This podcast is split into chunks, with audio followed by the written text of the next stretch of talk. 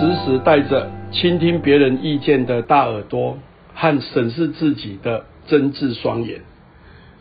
柏林之前提到黄金之问，常常要问你的朋友，我能为你提供什么样的服务吗？今天再来分享白金之问，我有什么需要改善的吗？在生命的过程，我们需要一者三有，有质、有量、有多闻。当我们的朋友给我们很多好的意见，在生命的过程处理的时候，给我们一些好的建议的时候，你愿不愿意打开你的耳朵，把它听进去，然后同时改善，让自己止于至善，好还要更好。这就是我们要不断去努力的，来打开我们的耳朵。在生命的过程，成功始于自我分析，但是它结束于自我反省。一个自我反省的人，除了透过自己内在的自我反省以外，我们还要倾听别人的声音。所以提到了白金之问，我有什么需要改善的吗？当我们看到了一些问题，我们愿意请教我们的朋友，朋友给我们很好的意见的时候，我们愿不愿意采纳，来修正我们的行为，朝着一个共善的方向前进，来让自己为社会来注入更大的正能量。也因为这样子，最大的利他其实就是利己，最后反而会让我们自己能够更好。所以随时要带着倾听别人的耳朵，同时我们要有审视自己真挚的双眼。成功始于自我分析，我们有没有常常来讨论自己，来反省自己，我有没有更好？稻盛和夫先生常常说，在遇到任何问题，请你问问你的内心，作为一个人是应该要这样做的吗？当你能够不断的问你自己，作为一个人，这是我们应该采取的行为的时候，我们就会走正道。所谓的敬天爱人，敬天就是我们要有良知，每次都问我们的良知，我这样做我觉得喜悦吗？我这样做心安吗？我这样做能够朝着我人生的方向前进吗？如果是，请你决定以后全心以赴的努力的不断的付出，做到所有能贡献的。这就是审视自己，我们内心能是不是朝着我们要的方向前进。所以走正道的人，敬天爱人的人，基本上他越走就会越宽广，因为他朝着他想要的方向前进。所以我们今天谈到了，我们要不断的来打开我们的耳朵，来听听不同的声音，收纳不同好的意见，让我们自己好还要更好以外，我们还要不断的审视自己的内心，常常让我们自己的身心灵保持一个平衡的状态，常常的反求诸己，告诉我自己，我们满意我们现在吗？我们有没有什么要改善的？我们要如何来改善？我相信就会更美满的人生。人生如戏，我们每一个人都是自己人生的主角。那各位朋友，你担任这个主角，你有没有过得健康、快乐又喜悦的过好每一天？那这里面有两件事就非常重要，第一个叫想清楚自己要什么，另外一个就是你要抛弃什么。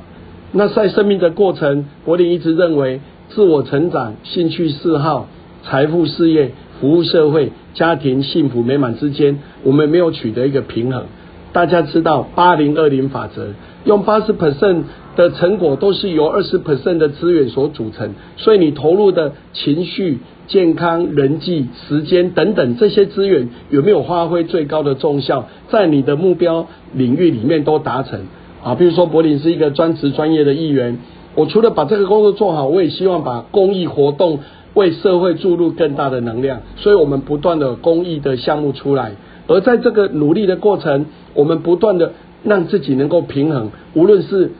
情绪的、健康的、人际的、财富的，因为我是我自己的主人，我知道抓那个平衡点可以发挥最高的重效。所以想清楚自己要什么这件事非常重要。而另外一件事很重要，就是你想放弃什么。柏林想到了牺牲法则，牺牲产品线，牺牲目标市场，牺牲不断的改变，也就是你不要什么都要学，你不要为这个社会提供无限的产品，我们没有这个能力，我们要专注在你能为社会做什么。像柏林的专长就是连结，所以我可以连结很多的爱心大使，我们这些志工专业的项目，还有政府相关部门，来为这个社会注入正能量，像举办志工、科丁、心智图、3D 美丽台湾等等，因为这是柏林的强项，所以不要什么都要做，专注在你能够为社会提供的产品线。第二，要牺牲目标市场，不要什么市场都要去开放。像柏林很清楚，专职专业做完以外，我还可以努力的在公益活动项目为我们的下一代授人以渔，然后从娃娃抓起来成全这些孩子，给孩子一个支点，他们会撑起全世界。这就是柏林目前专注的公益项目都在小朋友这些学习上。然后第三，就是牺牲不断的改变，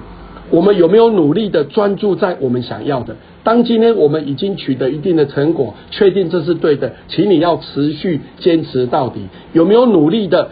在这个项目坚持你的所有的能力，坚持你的资源，不断的投入，你才可能成功。所以我们在生命的过程，你有没有做成你生命的主角？请你要想清楚自己你要什么，同时你可以牺牲什么。当你这个都想清楚，牺牲也清楚，就可以过一个快乐的人生。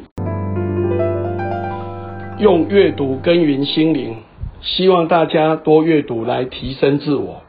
英国思想家詹姆斯·艾伦将人的心灵比喻成花园，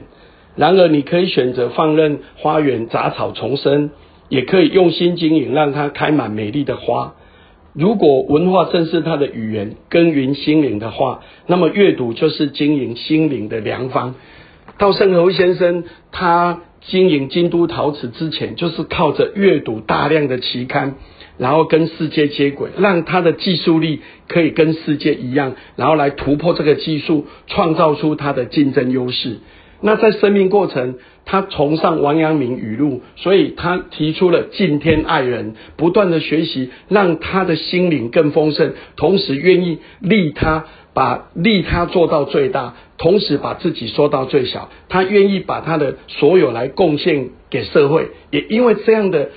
大量的阅读，而且实际行动中，所以他才会成为让人家敬仰，而且是世界唯一一个在有生之年成立了2间500强企业，同时把日本航空能够几年就救回来的一个伟大的企业家人。好，那么我们传统里面曾经看过一段，有人问杜甫，你怎么这么会作诗？那杜甫就跟他说，读书破万卷，下笔如有神。我们在羡慕很多人生命很充实，文章非常好，口才非常好的时候，我们有没有去思考读书破万卷？第一个，你有没有大量的读书？我们有没有变成习惯，珍惜每一个行为，珍惜每一个破碎时间？我们起心动念都不断在耕耘我们的心灵，让我们更丰富，这就是阅读。然后再来要万卷，你有没有看很多很多的书？很多人很少就停止学习，我们每天看的资讯都是破碎的，花了太多时间在看整点新闻，花了太多时间在看破碎，而没有能够累积耕耘我们心灵的事。所以要万卷书，然后重点是要那个破，这个破就是用心。各位朋友，生命过程一个人能够有所成就，就是有心。我们看到有人得到面包的世界冠军，他花了多少时间，大量的反复的练习。日本人做 100% 的努力，他要做到 150% 的努力，这就是破字，